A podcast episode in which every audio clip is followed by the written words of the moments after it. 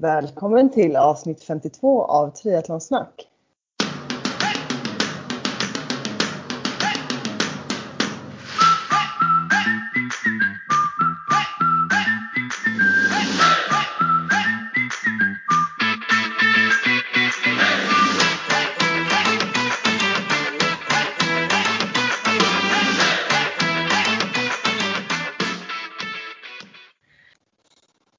Med mig, Sofia och... Och Therese. Hur är läget, Sofia? Det är bra här, det rullar på. Jag hade, jag hade några, eller ganska stor förhoppning på att våren skulle vara på ingång. Men ja. Det har blivit kallt igen och det snöar faktiskt just nu här. Och så. Asså. Vad är ju kallt här nu då? Ja, det är väl minus fem nu tror jag. Så där, nu är vintern tillbaka så då. Ja, jag blev tvungen på att ta ut cykeln och börja cykla på asfalt. Och för, förra helgen när jag var ute så var ju, kunde jag ju ta ut racen till exempel. Men eh, det är läget på vänster. Du får ta fram skidorna igen. Ja. Det är, det är bra. Men du, jag tar väl min vanliga fråga. Vart befinner du dig? Vart är du på väg? Eh, jag är i Grubbelsjön nu. Så eh, vi fick ett litet så. Vi ville inte ha vår riktigt än, kände vi. Utan vi var sugna på att åka lite mer skidor. Så eh, jag tog med mig jobbet. För jag jobbar ju ändå hemma. Eh, och så drog vi upp till Grubbelsjön. Vi fick tag på en, eh, tack vare en kompis, en eh, stuga här. Så vi stannade faktiskt här uppe ett tag. Några veckor. Eh, jag jobbar och de är ute i backen och hänger lite. Eh, och så åker vi skidor så mycket vi kan.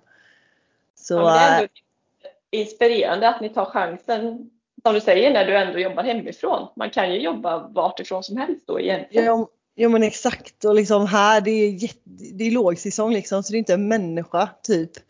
Eh, och vi är här då mellan, vi åkte upp nu i helgen och så är vi här fram till vecka tolv. Så påskveckan börjar i vecka tretton. Så det känns ja. väldigt så här också.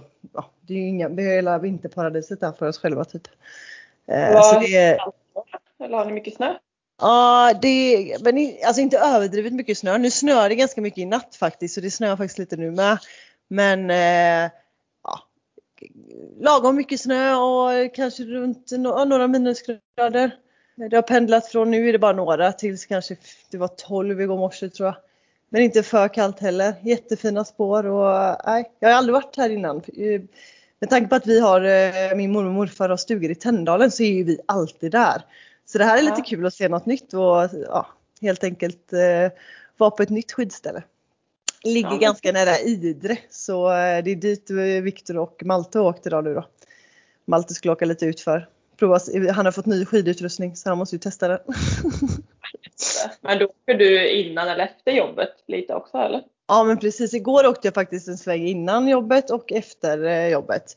Idag så var jag inte uppe i morse, men jag passar nog på på lunchen eller eftermiddag. Ja, så det, ja riktigt gött. Och så kommer faktiskt Viktors mamma upp nästa vecka och hälsar på. Och min pappa och fru kommer upp sista veckan. Så vi blir på sällskap också, så det är alltid kul det med. Ja, vad kul! Mm. Så kul. Som sagt, våren får börja vid påskveckan där när vi kommer hem igen. Då är det dags att öppna ja. i landet liksom, så då blir det vår. Ja. Då åker ju dock vi till Tänndalen. Ja just det, men då får ni sån vårskidåkning istället. Det är magiskt. Så det kommer ni, ja, grymt ja, härligt.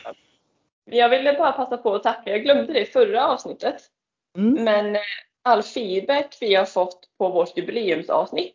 Vi har fått väldigt mycket kommentarer till både vår gemensamma Instagram och till min Instagram om det avsnittet. Att det var starkt och bra och intressant. Kul!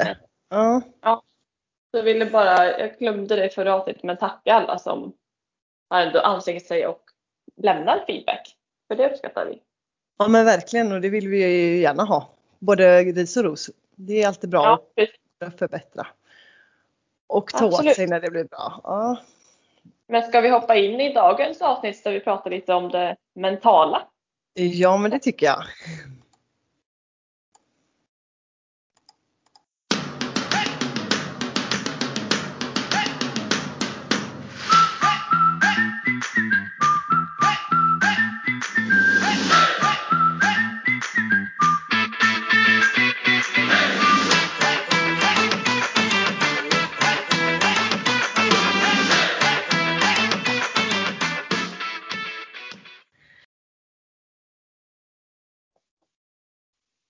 I detta avsnitt ska vi ha fokus på den mentala biten för oss konditionsidrottare. Vi har med oss Anna Hästel som har skrivit en bra inledning själv faktiskt till det avsnittet som jag tänkte läsa upp rakt av. För att få hennes egna ord.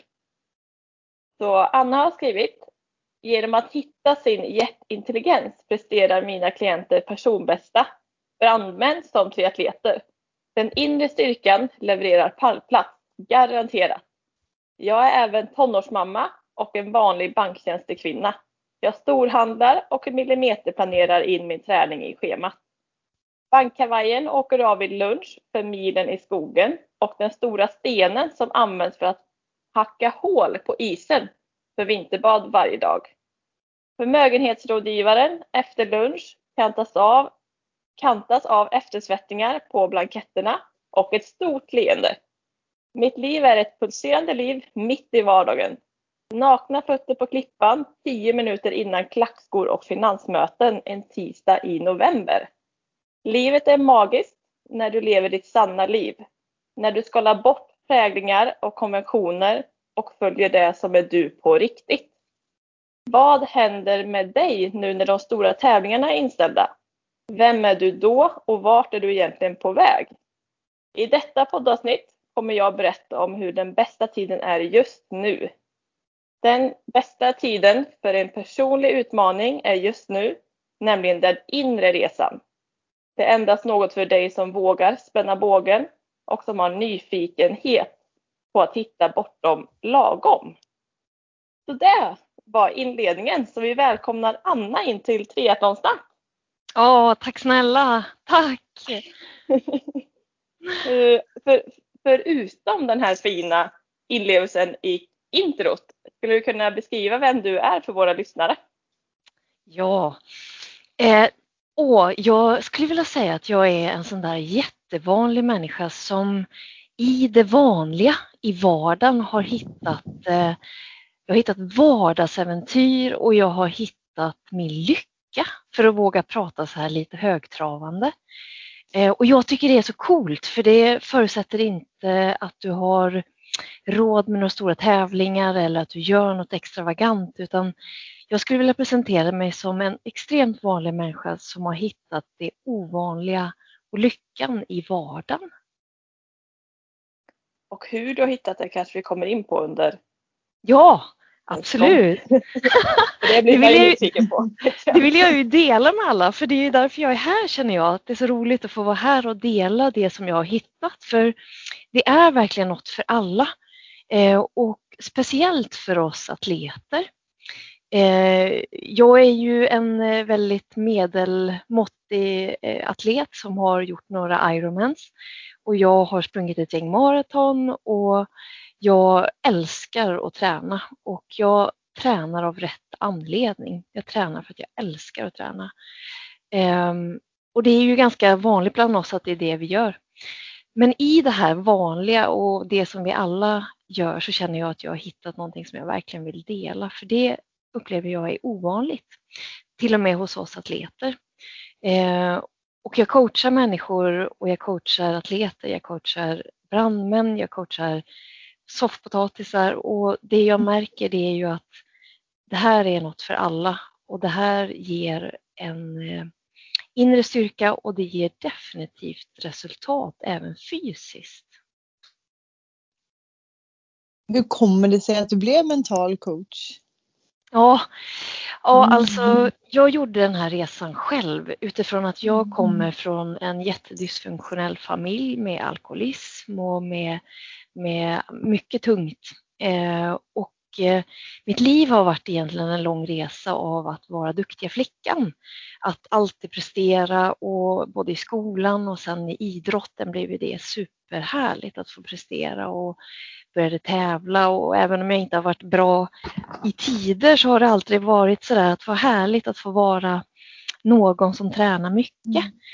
Eh, Och i det här så kände jag att på något sätt att det, det fyllde inte hela mig. Det var något som fattades hela tiden. Och jag tyckte jag sprang åt alla håll och testade allting för att få fylla mig själv fullt. Och få den här liksom fulländade kicken.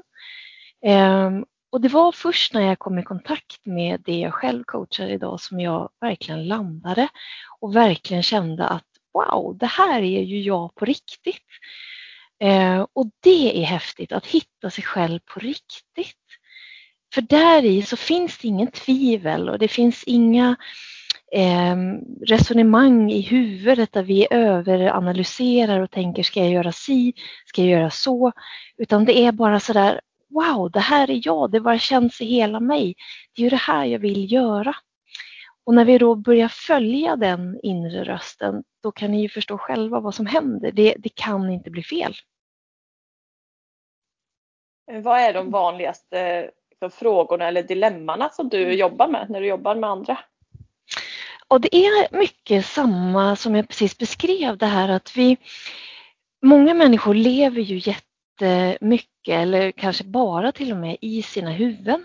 Vi intellektualiserar, vi är en produkt väldigt mycket av det samhället vi lever, av de konventioner som vi är präglade av från både familjen och från oss själva med förväntningar om vad vi borde vara och så vidare.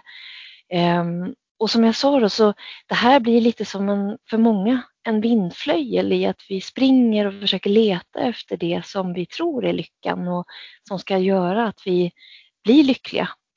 Eh, och det är där som vi inte kommer fram. Vi, eh, vi distraherar oss med eh, saker som eh, egentligen bara får oss längre bort ifrån det som är vi.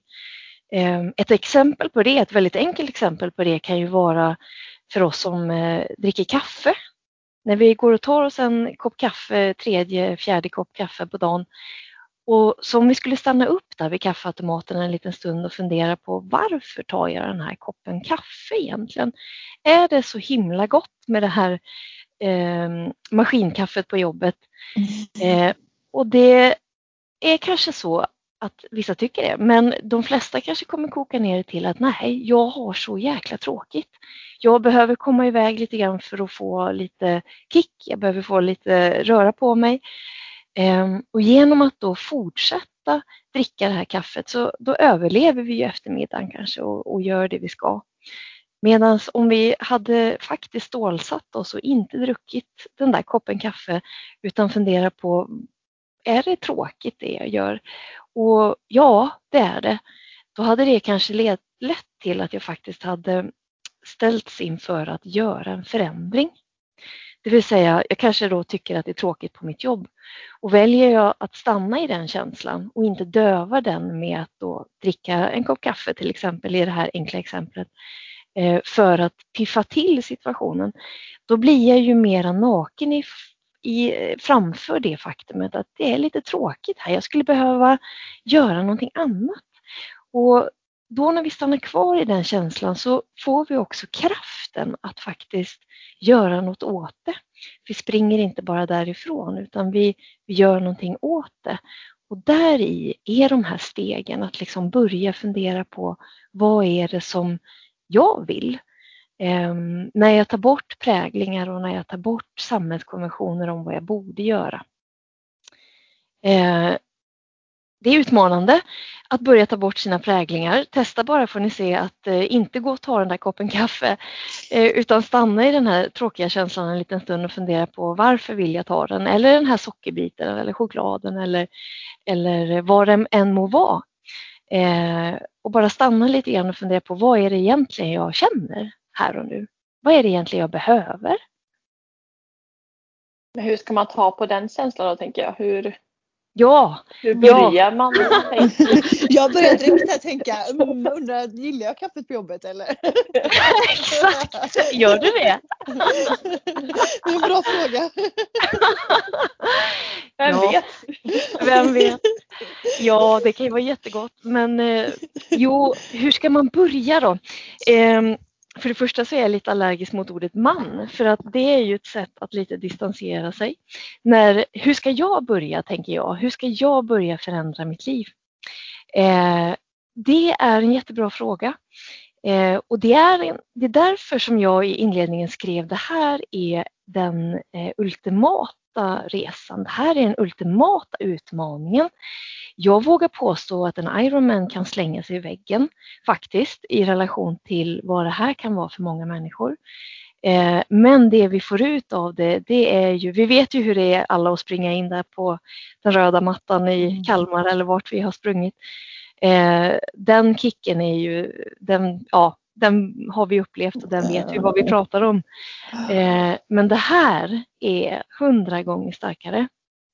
För det här är någonting som är kvar. Det här är något som ingen kan ta ifrån dig.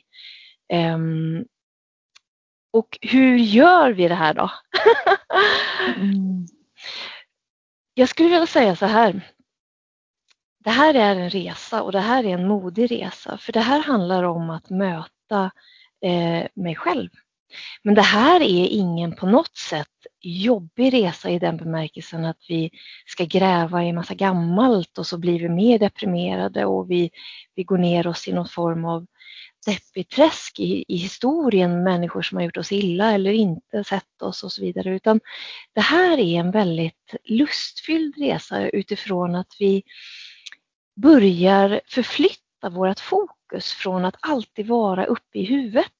Att alltid vara där uppe. Liksom, vi kan nästan sätta, ni vet som när vi var små och ritade gubbar, att vi ritade benen rakt på huvudet. Många människor lever så, och så levde jag. Eh, vi är och verkar i våra huvuden. Eh, och det som det här handlar om är ju att försöka, eller det handlar enkom om att flytta ner mitt beslutsfattande ner till hjärtat. Eh, Och det är det som är resan. Och det kan ju låta abstrakt. Mm. Och det är det till viss del. Och samtidigt så är det så självklart när vi gör det. Eh, när jag träffar mina klienter så är det en resa bara att lära sig förstå hur hjärtat pratar. För det är ju sådär att våra intellekt och våra hjärnor, de pratar på ett extremt tydligt sätt. De pekar med hela handen. Och vi hör mycket tydligt vad, vad vårt intellekt har att säga. Jag och de som jag jobbar för, Human Awareness heter företaget. Vi har en övertygelse om att vi människor formas genom livet. Vi formas utifrån att syftet är att vi ska överleva. Och för att göra det så skaffar vi oss en form av eh, rustning. Vi kallar det för vårt ego. Och den här rustningen är ju formad för att få oss att överleva i det liv vi lever. Eh, och det här egot vill oss ju väl i den bemärkelsen att det vill ju att vi ska överleva. Och i det så vill det också väldigt bestämt att vi ska göra som vi alltid har gjort. Och börjar vi då göra annorlunda, det vill säga då i det här lite enkla banala exemplet att vi tar inte den där koppen kaffe utan vi börjar istället fundera på att vad vi verkligen känner och vill, då kommer det här egot få spunk. För den tycker ju att det här med att börja tänka annorlunda eller förändra någonting som vi har hållit på med hela livet, det, det verkar läskigt. Det ska vi inte göra för att hur och vi och fasa, tänk om du faktiskt inte överlever. Och det är den här resan att bli vän med det här egot så att det slappnar av så pass så att hjärtats röst får börja höras. Det är det som är det jag gör tillsammans med mina klienter. Och då kan jag säga så här att som jag sa tidigare då att intellektet och hjärnan det pratar högt och tydligt och vi är jättevana vid att höra vad våra tankar har att säga. Mm. Medan det som hjärtat har att säga och det som kanske mer allmänt känns som maggruppskänslan, det här när det bara stinger till och känns ja ah, men det där känns ju rätt. Den känslan är ju mycket, mycket mer subtil. Den kanske till och med viskar eller inte alls hörs i början. Och det är det här som är den spännande, fantastiska resan att börja lära sig det här språket. Att börja förstå vad hjärtat säger till oss. Eh, och det är det jag gör i min coachning, att jag hjälper människor att börja ja, jag är språklärare helt enkelt. Jag lär människor förstå. Och som att knyta an då till det här med röda mattan på en Ironman. Eh, den känslan är euforisk och den tar vi med oss genom livet. Men den är ju också en liten kort stund. Sen blir det ett minne som finns och lever inom oss men kanske inte lika starkt. Medan det här, när du förstår den här rösten och när du kan börja leva ditt liv utifrån det. Det blir någonting som finns hela tiden. För det handlar inte om att du egentligen ska lära dig någonting nytt. Det handlar egentligen bara om att du ska börja lyssna på det som du redan har. Så ingen kan ta det ifrån dig. Och det är heller ingenting som är någon ny kunskap, utan det är befintlig kunskap som finns men som du av olika anledningar, ditt ego, har valt att du inte ska lyssna på. Det låter liksom, ja, men lite som du säger, abstrakt eller svårt att ta, liksom, ta på när du säger det så här. Ja, vad är det du tycker att man ska börja? Jo, men... Ja, ja men... Ja, men, ja. Jag kan inte förklara. Men... Berätta, berätta. Vad känns det abstrakta? Ja. Nej, men... Ja, jag, alltså jag, fatt, jo, jo, jag förstår ju vad du liksom menar. Lyssna på hjärtat, det är det du säger egentligen. Och inte på eh, tankarna. Eh, Just ja. Eller är det mycket så här att inte gå på rutin utan mer tänka efter varför man gör saker eller varför man känner saker? Ja, precis. Ni är ju helt rätt båda två. Uh-huh. Det här, eller rätt. Ni, ni, det är så härligt att höra era reflektioner. Det finns inget rätt och fel i det här. Det är, eh, hur ska jag konkretisera det här? Ja. Eller, det här är ju egentligen någonting som eh, vi gärna vill konkretisera. Det är nog egentligen hela poängen. Uh-huh. Att vi vill konkretisera för det är så vi är vana att göra. Eh, här handlar det lite grann om att släppa grenen och våga åka med i strömmen. Alltså våga åka med i det som kommer inifrån mig. Vi behöver liksom inte krampaktigt hålla i grenen för att ha kontroll över det vi gör eller inte gör. Utan i det här handlar det väldigt mycket om att just släppa grenen och börja lyssna på saker som vi inte upplever att vi riktigt kanske kan styra med vårt intellekt. Eh, men för att vara då lite konkret, mm. för, att, för att ge någonting. Eh, en väldigt konkret, jag skulle vilja säga två saker. En väldigt konkret sak som jag gör för att komma i kontakt med mig själv. Och det är ju vad jag har hittat som passar mig. Det är ju att på lunchen, mitt i vardagen, alltså riktiga vardag-vardagen där mycket är rutin. Så tar jag min lunch som sagt och springer upp till en sjö som jag har här i närheten av mitt jobb. Ehm, springer runt den och sen så hoppar jag i och badar. Ehm, då nollställer sig min kropp. Ehm, I morse till exempel sprang jag lite tidigare för jag skulle göra annat på lunchen. Och då hade jag så ont i knät. Ehm, sprungit lite för mycket på sistone. Och hoppar i och det kalla vattnet gör att när jag kommer upp igen på stranden så är knät, känns helt annorlunda eh, och jag är hundra procent närvarande. För det går liksom inte att vara något annat när det här kalla vattnet har omslutit mig en stund som jag har legat i. Och där i, i den totala liksom närvaron med mig själv så tar jag någon minut och bara sluter ögonen och så, så tänker jag och känner, jag känner ju det är det jag gör, vad längtar jag efter? Hur ofta gör ni det? Hur ofta funderar ni på vad ni längtar efter?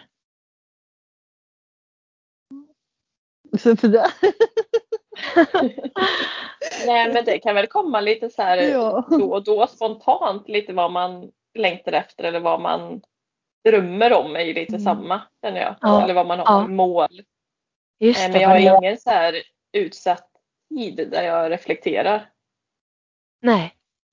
Och det, där säger du något jätteklokt för att det är ju mycket det. Vi springer på. Vi gör en snabb flöde av samma sak varje dag. Så att, att stanna upp är ju precis som någon av er var inne på. Det är väldigt, väldigt viktigt. För att vi kan ju inte sätta en ny riktning om vi bara springer åt ett håll. Vi måste ju stanna upp. Ge oss själva den lyxen. Att faktiskt stanna upp och tänka, jag är värd att stanna upp och börja fundera, vart är det jag vill ta mig i relation till vad är det jag tror att jag måste ta mig för att bli älskad mm. eller få tillhöra eller vara bekräftad. Um, hur mycket av det jag gör är för mig och hur mycket är det för att kunna lägga upp schyssta Facebookbilder. Uh, hur mycket slösurfande gör jag i soffan kontra att ta och ge mig själv en stund där jag stänger av allt och bara är med mig själv. Hur är det att vara med mig själv en stund och bara stänga av alla intryck, stänga av alla, um, ja, alla intryck som fyller mig. Vad händer då? Och här kommer vi... hur, hur gör du det då? Vad är ett, liksom ett exempel när du stänger av och bara är med dig själv? Jag älskar ju alltså jag mina... tänker mig så här, framför mig sitta på en stol och stirra in i en vägg. Nej, alltså så här är det. Eh, när vi som atleter ska börja lyssna på våra hjärtan så är min erfarenhet att våra kroppar är väldigt bra verktyg. För vi är så vana att använda våra kroppar. Vi tycker om våra kroppar. Eh, de är starka. De är oftast välmående. De... De är tydliga med vad, när det funkar och när det inte funkar, det vi gör. Och dessutom ställer vi ganska höga krav på dem så att de, de är liksom utsatta för att vi har uppmärksamhet på kropparna. Eh, och så att som, som svar på frågan så ska jag säga så här att ofta när jag coachar atleter till att hitta sin hjärtintelligens, hitta sin lycka, så är kropp ett jätteviktigt redskap att börja lyssna på. För att jag nämnde tidigare att hjärtat pratar med oss på ett annat sätt än vad intellektet gör. Och hjärtat pratar via olika kanaler och det är de vi lär oss att tolka. Så för en atlet så brukar det vara så att hjärtintelligensen pratar väldigt tydligt via kroppen. Det börjar vi lära oss att lyssna på vår kropp på ett annat sätt än det här späka hårdare, mera träningsprogramssättet utan börja lyssna på den, vad den faktiskt vill så brukar vi få otroligt mycket ledtrådar. Eh, vi kan också lyssna på våra känslor. Vad känner jag egentligen? Vad känner jag egentligen när jag nu eh, inte tar den här koppen kaffe? Eh, ja, jag känner mig uttråkad eller jag känner mig ledsen eller jag känner mig trött. Um, hur är min vitalitet i min kropp? Är jag, har jag hög vitalitet? Känner jag en energi eller är jag som en urvriden disktrasa? Uh, det här är ju liksom delar i oss som hjärtat bland annat pratar med oss med, via. Och hur jag gör så har jag lärt mig att min hjärtintelligens pratar definitivt via kroppen. Men jag har lite svårt att bara sätta mig på en yogamatta och meditera. Jag kommer liksom inte riktigt till ro där. Jag tycker om den här hårda fysiska ansträngningen. Så för mig har det blivit ett otroligt andrum att just springa eh, och sen eh, bada. För att då som jag nämnde ta den där minuten eller två på stranden när kroppen överkompenserar kylan och jag är jättevarm. Jag kan stå i snön med mina fötter eh, och bara vara sådär hundra procent närvarande som jag har svårt att bli på en yogamatta bara rakt upp och ner. Och jag skulle säga det att som triatlet när man tränar så, man är ju väldigt duktig på att umgås bara med sig själv, får jag ju påstå. Att, ja. Eh, ja, helt enkelt det är ju där man får sin tid och lyssna på sina ja, hjärtat och tankar egentligen. Mm, eh, mm. Så jag skulle säga att det är just träningen som kanske är där då. Precis. Mm. Men jag hoppar vidare här till nästa fråga tänker jag. Mm. Eh, med pandemin som drabbat oss alla på ett eller annat sätt och då specifikt som dedikerade idrottare med inställda tävlingar och gruppträningar med mera.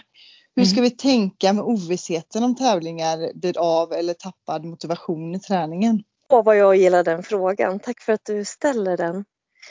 Eh, att vara i pandemitiden och när tävlingar ställs in, eh, det är ju världens bästa eh, öppning för att faktiskt eh, starta vardagsäventyr i, i våra liv. Eh, det är ju så här att när, eh, när tävlingarna ställs in och när vi inte har det att se fram emot, så precis som jag sa i inledningen där, så är jag så himla lycklig att jag har hittat äventyren i vardagen. Eh, det kan vara som till exempel när jag en fredag kände att jag behöver, jag behöver ett äventyr. Jag satt på banken eh, och det var för mycket tonårsbarn, det var för mycket av allt. Eh, och då bestämde jag mig för att jag skulle cykla från Göteborg till Helsingborg själv i ett svep. Eh, så jag tog av mig kavajen eh, och drog iväg på fredag eftermiddagen. Eh, och det första jag möter är ett totalt ösregn. Så jag får kasta mig in i pizzerian i Valda och käka middag där. Och sen fortsätter jag resan söderut. Eh, och jag kommer neråt landet och bara känner att herregud, vad är det jag har gett mig in på? Mörkret börjar lägga sig och den här liksom modiga, lite kaxiga stilen som jag kände på eftermiddagen där, den har börjat ge sig. Eh, det börjar bli mörkt och jag märker att batteriet börjar ladda ur på telefonen där jag har kartan. Eh, och jag... Eh, eh, Ja, jag började seriöst fundera på vad jag håller på med. Eh, kommer ner till Falkenberg och känner att eh, jag måste försöka fråga någon om vägen ner mot Halmstad. För nu har det blivit natt och mörkt. Eh, och där är det då en rockabillyfestival mitt på torget med lätt överförfriskade raggare. Som får runt i sina jättehäftiga epatraktorer och bilar. Och jag försöker få något vettigt ur någon av dem och fråga, vad kan man cykla för att komma ner mot Helsingborg? Och de tittar ju på mig som att jag vore ett U F O. Eh, men hur som helst så inser jag att eh, jag tar någon väg där. Och, och eh, där och då är jag ju verkligen bara med mig själv i äventyret. Det är ju inte för någon annan jag gör det här. Det här är ju inte för att skaffa mig någon tid, utan det här är ju för att jag vill utmana mig själv. Och spänna bågen och se vad jag själv klarar av och vad jag går för. Så att på motorvägen råkade jag komma någonstans vid Varberg och kasta mig av och in på en McDonalds. Och ringer min Peter för att få mental pepp där mitt i natten. Med cykeln inne på toan på McDonalds, för den vågade jag inte lämna utanför. eh, och få ny kraft och energi, och så ger jag mig iväg i natten. Med en allt svagare pannlampa på cykeln. Och eh, den känslan att vara ensam i natten. Känna att kroppen var stark. Och den känner vi nog alla igen som atleter. Det här med att verkligen jobba med den inre styrkan. Eh, här gjorde jag det inte för någon tid. Här gjorde jag det för att jag ville uppleva. Och jag var verkligen... Ja, jag var i min eget äventyr som jag kände att jag ville göra för mig själv. Eh, och där och då i natten så började jag drömma om en eh, frukost i Halmstad. Och jag satt och tänkte att när jag kommer till Halmstad så ska jag ta in på ett lyxhotell och sätta mig i lobben där och, och verkligen äta en god frukost. Och stundvis var det ju långt borta. Det kändes som att jag bara ville ringa och gråta och be någon komma och hämta mig. Eh, men när solen går upp över Halmstad så rullar jag in i stan. Eh, sätter mig på kaféet eller på hotellet i lobbyn där och väntar, för de hade inte öppnat mm. frukostmatsalen ännu. Och att gå in där i frukostmatsalen med den här segern att ha överlevt natten själv eh, på en cykel utan mer eller mindre ljus och få äta pannkakor i stora lass, eh, det var mäktigt. Grymt äventyr. Ja, men jag tänker ändå så här, det är jättehärligt att kunna hitta känslan och upplevelsen i äventyr i vardagen. Men för de som verkligen vill prestera och bli bäst, eller liksom vill känna mm. att man utvecklas ja, eh, liksom från gång till gång eller år till år, hur ska man tänka då? Vad, vad är det för dig att utvecklas från gång till gång? Bara så att vi pratar samma... Ja, men kanske man kör samma tävling varje år kanske. Att man vill... Ja. Få bättre tid, eller att man vill ha bättre känsla, eller att man vill klara en ny eh, längd, ny distans till exempel. Precis, precis. Och då är ju det här med hjärtintelligens precis lika kraftfullt utifrån att när vi börjar lyssna på vad vi själva behöver, vad kroppen behöver, vad vi mentalt behöver när vi börjar möblera om i våra liv utifrån vad som ger oss mer kraft, vad som gör oss ännu starkare. Det kan vara en relation som tar energi från mig, som gör att någon suckar när jag är ute och tränar. Att våga då stanna upp i att börja fundera på, är det här en relation som jag vill vara kvar i? Det är ingen lätt resa det här. Det här är utmanande, för det här handlar om att börja våga titta inåt. Vad är det jag längtar efter om jag tar bort alla rädslor och präglingar av att, som i det här exemplet då, vad skulle hända om jag blir själv? Då, då blir jag ju, vad blir jag då? Vems, vem är jag då om jag inte är i den här relationen? Och för många kan det till exempel vara en bättre lösning att vara i en dålig relation än att inte vara i någon relation alls. För hur ska, vad ska folk runt omkring, hur ska de se på mig då om jag blir en singeltjej vid fyrtio? Um, Och det här är ju bara ett exempel. Det finns ju många andra delar. Men att just våga stanna upp i sitt liv och fundera på vad tar energi? Vad ger energi? Och göra mer av det som ger energi. Det kan ju låta som det mest banala rådet mm. någonsin. Men börjar vi verkligen titta på vad det betyder och börjar våga möblera om i våra liv. Och som sagt, ta bort det som bara är ett resultat och präglingar eller det vi gör för att vi tror att vi måste. Då börjar det hända grejer med tiderna. Mm, ja, men det låter ju bättre. Bättre? vill jag säga. Mera konkret. Ja, precis. Ja. Men när väl, när väl världen börjar liksom öppna upp sig sen då, vilket jag hoppas att det kommer göra någon gång efter den här pandemin. Hur ska man tänka då när man har varit liksom så här, ja, avvaktande eller isolerade under en längre tid? Ja, vad härligt. Då blir ju liksom plötsligt eh, repertoaren eh, både det gamla vana, det vi, det vi brukade göra innan. Och sen så förhoppningsvis så har du ju upptäckt dig själv och någonting nytt. Och kanske dessutom hittat en ny väg som du också kan leva. Eh, jag känner att just pandemin, att det stänger ner, att vi inte riktigt kan köra på i samma spår eh, och vi tvingas i mångt och mycket börja upptäcka nya delar av oss själva. Det gör ju bara att vi växer.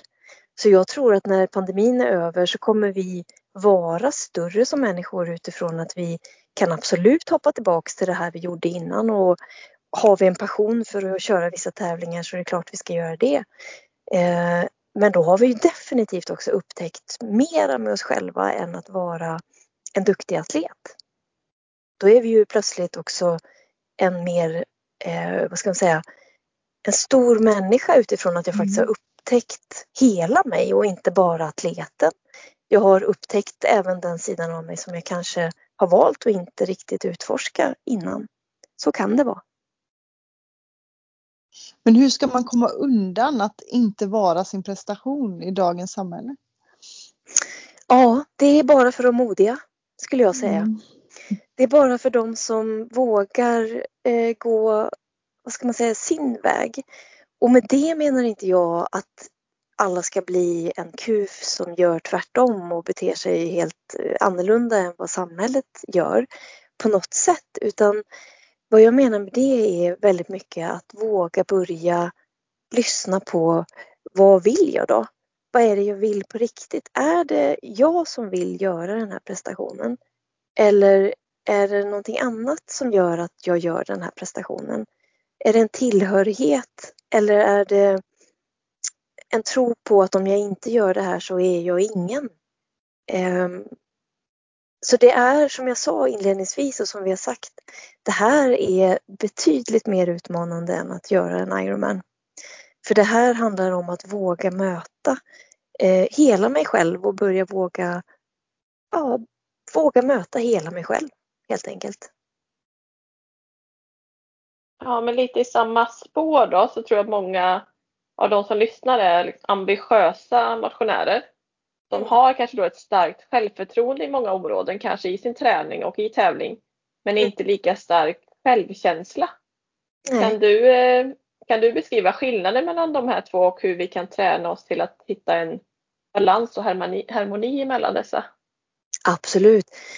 Ja, absolut. Den goda själv, självförtroendet, det har vi ju som atleter oftast. Vi är ju vana vid, som ordet står för, att vi litar på vår kapacitet. Vi har gott självförtroende och kan, vi vet att vi klarar av otroligt mycket, mer än de flesta. Eh, det är sällan en utmaning är för stor för oss. Att sitta på trainen i fyra timmar i garaget, det, det gör vi ju utan att blinka.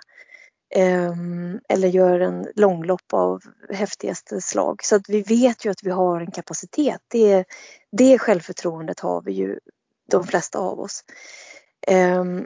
Och sen så, vad händer då om vi till exempel misslyckas i en tävling? Vad händer om vi måste bryta? Ja, då kommer ju den andra aspekten av oss upp, det vill säga självkänslan. Vem är vi om vi bryter en tävling, kastar cykeln i diket och känner oss värdelösa? Eller att vi gör den där tävlingen som du pratade om, Sofia, som vi gjorde förra året, och så blir känslan sämre i år. Eller vi gör ve och fasa en sämre tid i år än vad vi gjorde förra året. Vad händer då med vårt värde som människa? Är det så då att det är lätt att känna att nej, men för sjutton, jag är ju en sopa. Ehm, och att allting rasar utifrån som ett korthus. När prestationen inte infinner sig så, så finns heller inte en känsla av att jag är bra som person, som människa. Och att då jobba med att börja lyssna på sig själv och våga då, som jag sagt, följa det som är rätt för mig. Det är ju att bygga sig själv inifrån. Det vill säga att inte bara vara en produkt av våra prestationer, utan att faktiskt börja det, se det som att istället för att vara en produkt som kommer utifrån med intryck, så är det som att det börjar växa någonting inifrån som gör att vi blir otroligt grundade. Det är som att det fyller på inifrån med, vi blir liksom hela inifrån. Och vi blir stabila som personer, oavsett prestation eller inte, så är vi bra. Jag är bra fast att jag inte presterar en tid som jag är nöjd med. Jag duger precis som jag är fast jag inte hade en godare känsla i år på tävlingen. Det hör liksom inte ens ihop med vem jag är, med det jag presterar.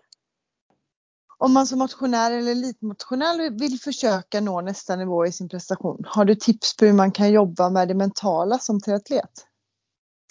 Ja, eh, förutom att skaffa mig som sin coach, menar du? Exakt.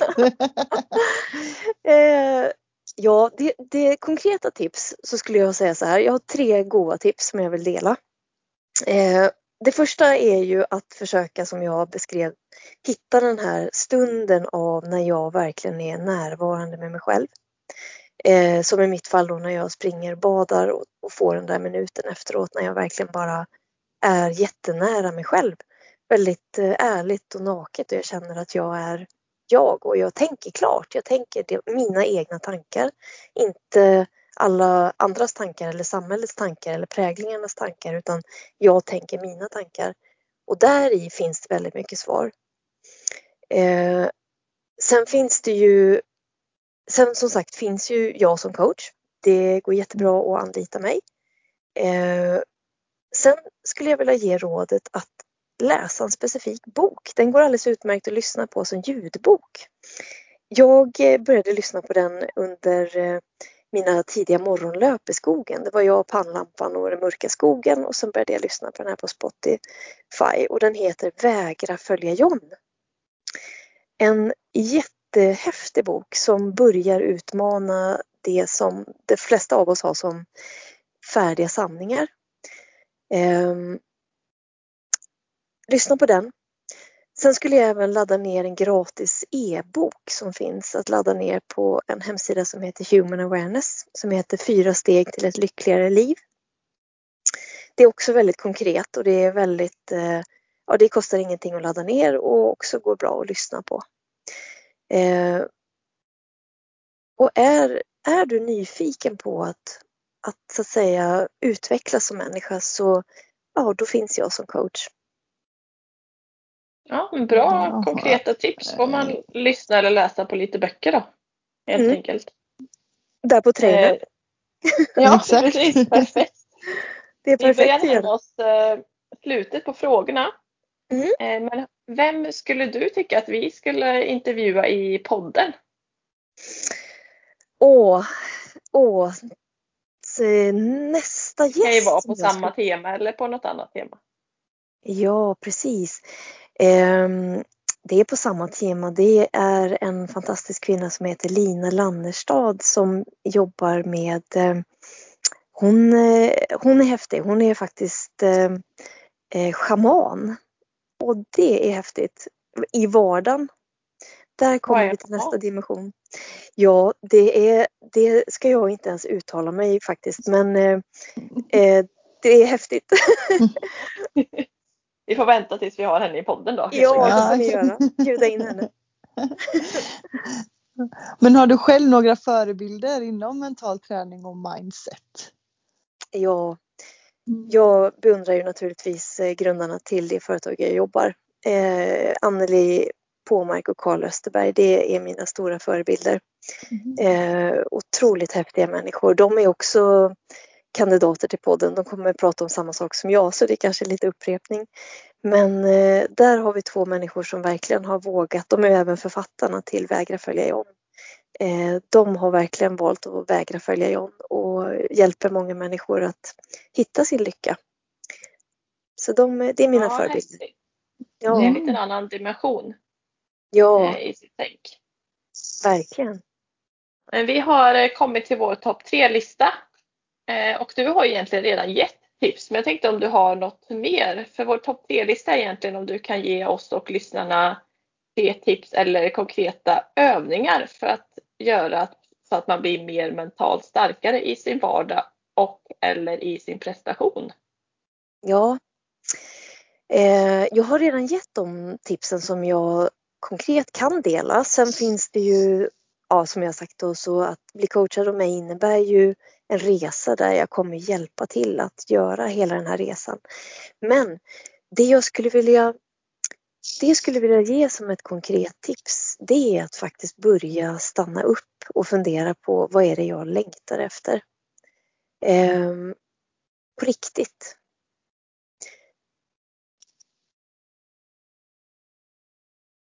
Ja, det blir en hemläxa för oss alla. Therese, vill du ta fem snabba som avslut? Men det var inte tre tips, va? Eller var du klar där? Nej, de, de andra tre tipsen ja. nämnde jag redan. Ah, okay. eh, egentligen så går de ihop. Första tipset är ju som jag nämnde att så stanna upp. Ge dig själv en stund när du verkligen tänker klart och är med dig själv. När du är närvarande med dig själv. Som i mitt fall med eh, att springa och bada och få den mentala pausen efter badet. Eh, sen vill jag ge tips om den här boken som jag nämnde, Vägra följa om. Jättehäftig bok som ger väldigt mycket mer av allt det här som jag pratat om. Eh, och sista tipset, vad var det egentligen? Det kommer jag inte ihåg. Eh, jo, att ladda ner att boken, yes. Fyra ja. steg till ett lyckligare liv. Precis. Eh, finns att ladda ner på hemsidan Human Awareness. Där har vi dem. Eh... Fem snabba. Jag kommer dra eh, två alternativ och så ska du svara på det ena eller det andra. Eh, är du redo? Ja, jag är redo. Härligt. Eh, träna med eller utan musik? Med ljudbok. Träna på tidig morgon eller sen kväll? Ja, lätt. Så tidigt som det går.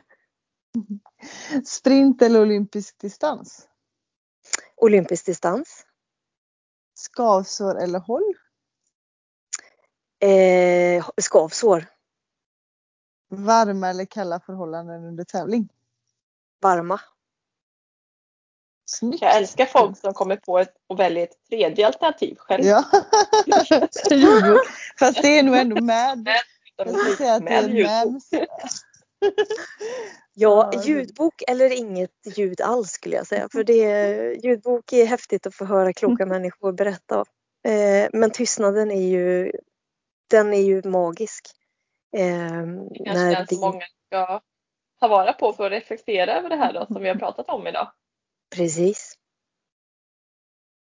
Mm. Ja, men det var egentligen alla frågor och det vi hade tänkt. Har du någonting mer du vill tillägga, Anna, innan vi stänger luckan? Ja, ja faktiskt. En jätte... Åh, med all energi från mig så skulle jag vilja säga så här. Nöj dig inte med lagom. Alltså verkligen nöj dig inte med lagom. För livet kan vara så mycket mer. Det kan vara så häftigt. Oavsett vilka förutsättningar vi har. Eh, så nöj dig inte med lagom. Sådär att ja, det är inte bra. Men det är heller inte så pass dåligt att jag behöver göra någonting åt det. Nöj dig inte med det. För att livet kan verkligen vara top notch. Det vill jag säga. Grymt avslut. Bra inställning. Bra. Ja, verkligen. Eh, Therese, vill du ta nästa avsnitt? Ja, jag tänkte precis säga det. Att eh, nästa avsnitt så kommer vi vara med oss två eh, personer. Och vi ska prata om par, paratriathlon, alltså med funktionsnedsättning. Så vi kommer ha en kille, Mikael Fredriksson, som är projektledare på eh, Svensk Triathlon. Tillsammans med en aktiv triatlet som heter Malin som eh, har benamputation. Så vi ska få ställa henne lite frågor hur det är att vara triatlet eh, och hur det går till helt enkelt. Så det ja, ja, det blir ett litet eh, annorlunda och spännande avsnitt. Men så med det så stort tack till dig, Anna, som ville tack, ställa upp på det här. Tack. Eh, och tack till alla lyssnare. Gå gärna och in och eh, ja, men ge podden några stjärnor om ni tycker om den. Eller dela med er till några kompisar som gör så att fler hittar hit. Som gör så att vi kan fortsätta, jag och Therese, med det här. Exakt. Och in på Instagram, Triathlon Snack. Ge oss feedback. Följ oss. Eh, yes, yes. Eh, så tackar vi för idag. Ha det gott. Mm. Hej då allihop. Hej då. Hej. Hej.